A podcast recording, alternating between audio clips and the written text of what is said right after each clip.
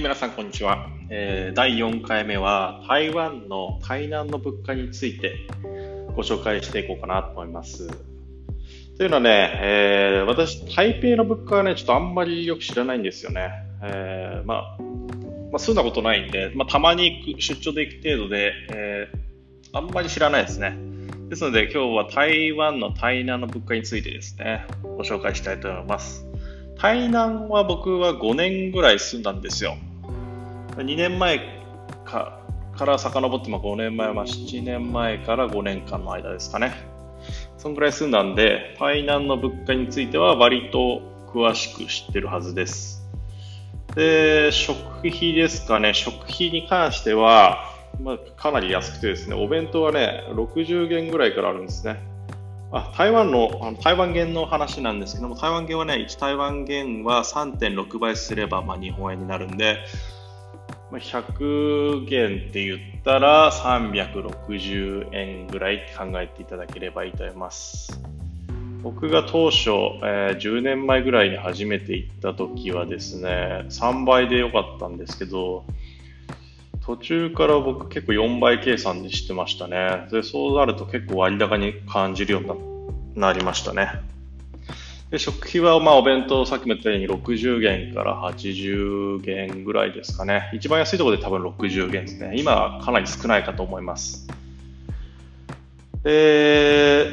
まあ、台湾料理も美味しいんですけども、まあ、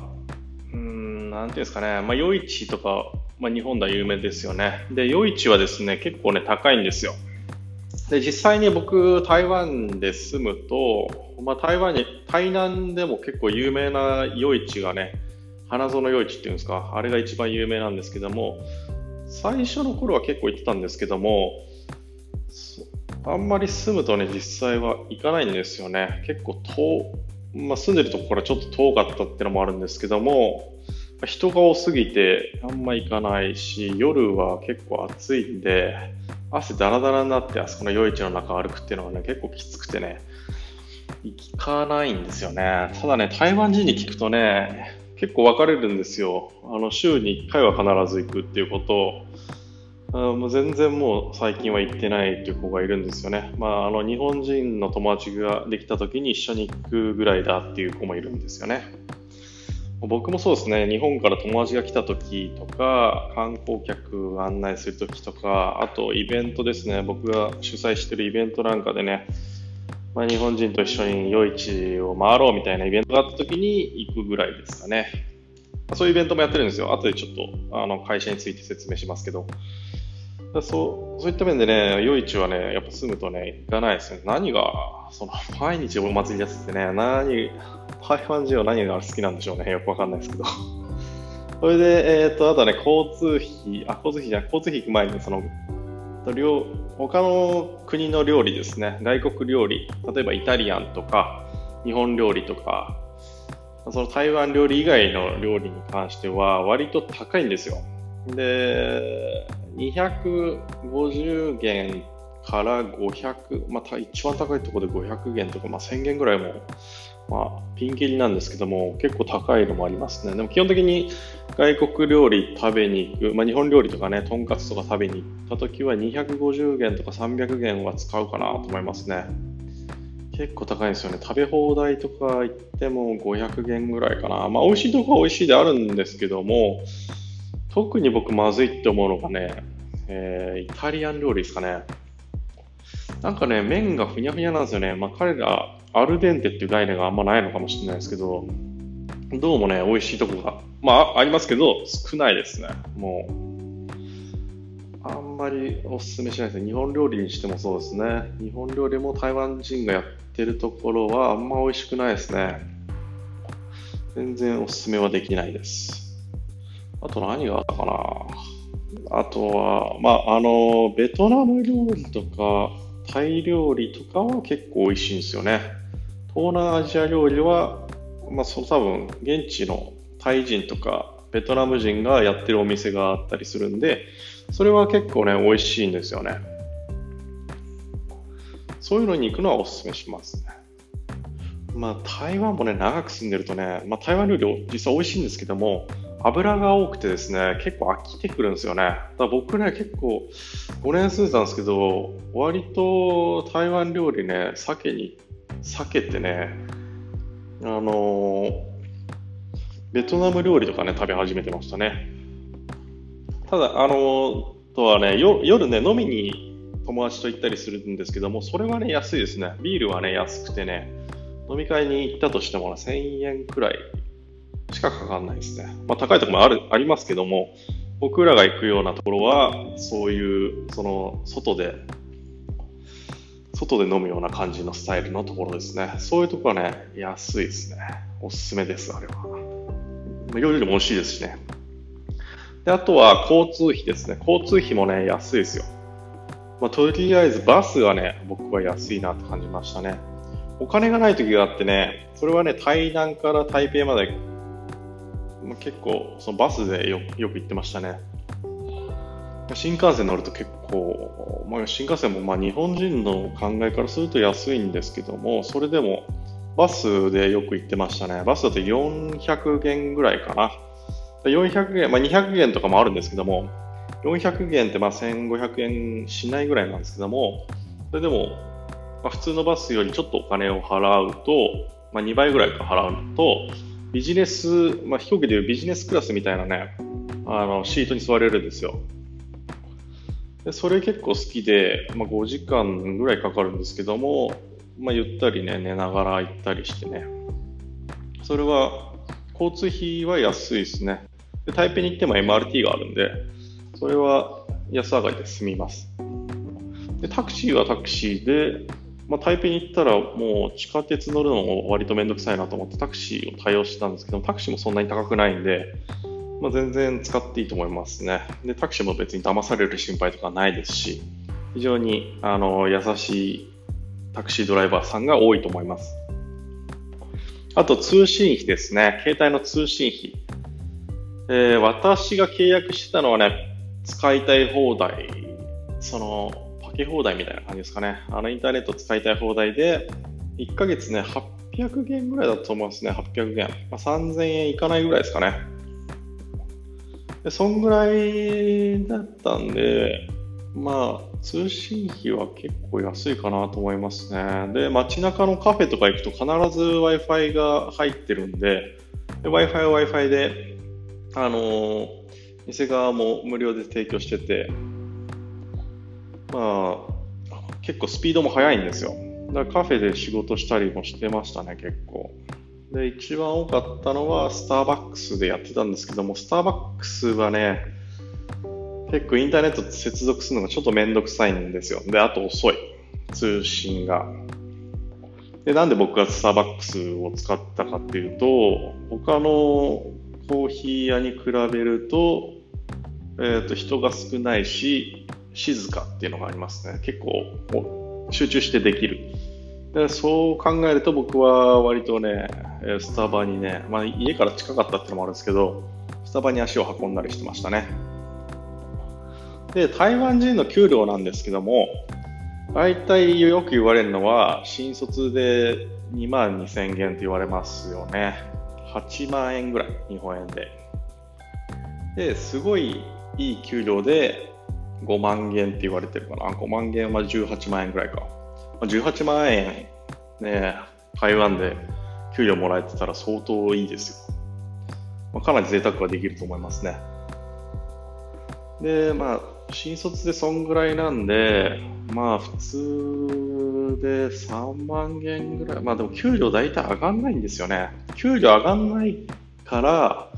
えー、みんな結構ね起業家っていうかちっちゃい店を自分で出したりする人が、若者とかが多いですね。でそういった面でね僕の周りなんかもね結構ねラオバン、まあ、いわゆる、えー、社長ですか、社長、まあ、だ誰でも彼でもあの社長っていう感じでしたね、周りでは。だみんな起業してるんで、そういった面では僕俺も、あ、まあ、僕も起業してるんで、台湾でそういった面ではね起業仲間多かったかなと思いますね。で割と起業については別に普通になんですか、日本だと結構すごいとか言われるんですけども、まあ、台湾ではねそんな、あ、君もしてるんだぐらいですかね。で次はですね、居住費、まあ、家賃ですよね。家賃、僕はね結構ねごせんげんぐらいのところ借りてたかな。ごせんげんっていうとどのくらいだ、さん、さんじゅうご、まあ、にまんえんいかないぐらいですかね。にまんえんいかないぐらい、ごせんげんから対談だとこの値段で済むんですよね。対談だとごせんげんからはっせんげんの間ですかね。まあ、よくてはっせんげんですかね。はっせんげん払えばかなりいいとこ住めますからね。いちまんげんなんて超えるとかなり本当にすごい綺麗なところですよ。で、台北だと、まあ、台南でごせんげんで住んだところが、大あの台北だと多分いちまんげんとか、まあ、約にばいぐらいねすると思います。台北だから高いはずですよ、いろいろ。まあ、お弁当なんかもろくじゅうげんとかじゃ買えないと思いますね。にばいか、まあ、いってんごばいは最低するでしょうね。でその代わりに人件費は多分変わんないんですよ、そんなに。だから台北から台南にね移住する台北人とかもいるって聞いたことはあります。であとはですね、水道代はね安いからねそんなに気にする必要ないんですよ。で問題は電気代ですね。電気代は結構高くて多分日本と同じくらいですね。で夏場はね扇風機だけだと結構きついんですよ。暑くて暑くて眠れない日々が続きますね、熱帯夜ですので。必ず寝る前は冷房をつけて扇風機と併用する形をとってましたね。だから台湾でもしあの住む場合は必ずね扇風機をね買ってくださいとね僕はおすすめしてくだしていますね。扇風機も僕必ず家にに、さんだいありましたからね。でなんかね冷房とか買うとね扇風機割とついてくるんですよ。だから必ず、まあ、冷房代は高いんで、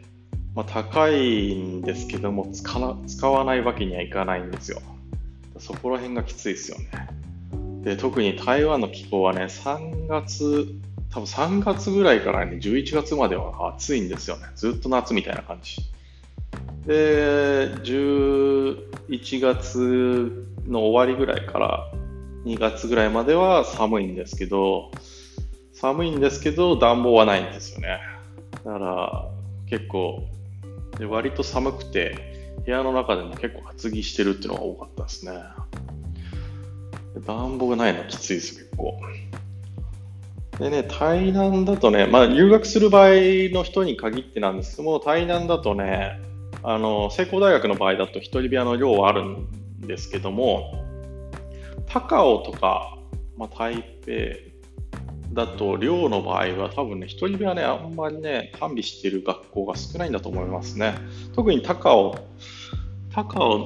まあ、僕あの ティーアイエル スペースっていうね会社を台湾で経営、あの経営してるんですけども、今でもまあ経営してまして、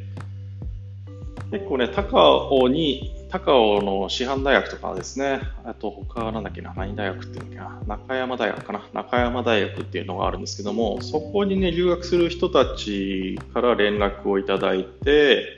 えー、物件を探してほしいっていうね依頼をねたまに受けるんですよね。でうちの会社っていうのはあの日本の結構ね大手留学エージェントさんの台湾の台南支部みたいな感じでね提携してるんですよ。だから 台, あの台湾に留学、台湾の台南とかね、南の南部の方にね、留学する場合は、あのー、その留学エージェントを通すと、うちの会社がね、えーまあ、生活の、ね、サポートをね、したりしてるんですね。でどんな生活のサポートをしてるかって言いますと、まあ、今言ったようにあの物件を探してあげたりとか、講座を開設してあげたり、あと最初インターネットのあの SIM カードの、ね、契約、まあ、携帯の契約をしてあげたりですね。あとは、まあ、ハンコ、えー、ハンコを作ったりするんですよね。ハンコを作るのは、えー、口座開設に必要なんですよ。あとはですね、えー、入管、入管じゃないな。イミグレーションの方にね、あの提出物があるんで、それをサポートしてあげたりとか、いろいろなサポートをねしたりしてます。で台湾のね大学にね入りたいっていう人にもサポートをしてあげてますね。そういったねサポートをする会社なんですね。で、あとは台湾の台南で、まあ、会社がありますので、事務所で週にいっかいね言語交流会っていうのをやってまして、そこで日本人と台湾人のね言語交流会っていうのを、ね、テーマ決めてね、あのー、毎週いっかいね話し合ったりね、でお互い言語を教え合って、えー、友達も作ってもらうっていう形のスタイルであの経営してますね。あと台湾人に向けて、えー、台湾人に向けては日本の留学を紹介したりとか、日本日本で、えーと、ワーキングホリデーに行く台湾人も多いんで、お仕事を斡旋してあげたりとか、そういうことをしてます。あとはですね、あの岡山岡山ってところがあるんですけども、岩山のルーチューっていうところがあるんですけども、そこにある大学、公園鍵大学っていうんですけども、そことね、えっと、一緒になってね、ワンセメスターにいっかい、えー、交流会を行ってますね。大学に日本人を、えー、はちにんとかじゅうにんとか連れてってね、えー、向こうの学校の大学の中の日本語学科の人と一緒に交流をして、えー、まあ日本語学科の学生のね、日本、日本語の教育のお手伝いをね、したりしてるんですよね。それがね、結構ね、楽しくてですね。で、両方に評判がいいんですね。えー、日本のお客さんにも評判がいいですし、えー、台湾の学生にも評判が良くて、台湾の学生は台湾の学生で、まあ、結構緊張してるんですけども、あのー、非常にね、えー、それをその何ですかね、イベントを目指していろいろね、あのが頑張って日本語をね勉強してるらしいんですよね。先生もなかなかそのイベントには力を出してですね、非常にいい会になっていると思いますね。で、そういったことを僕は台湾ではやっています。で、もしねよかったらね、このポッドキャストを聞いてくれてる方、興味がありましたら、まあ、私の方に連絡いただければご相談にも乗りますし、もちろんイベントにも参加したいという方がいれば、あのぜひ参加してもらいたいなと思っております。今日はね、あの台湾の台南の物価についてね、えー、ご紹介しました。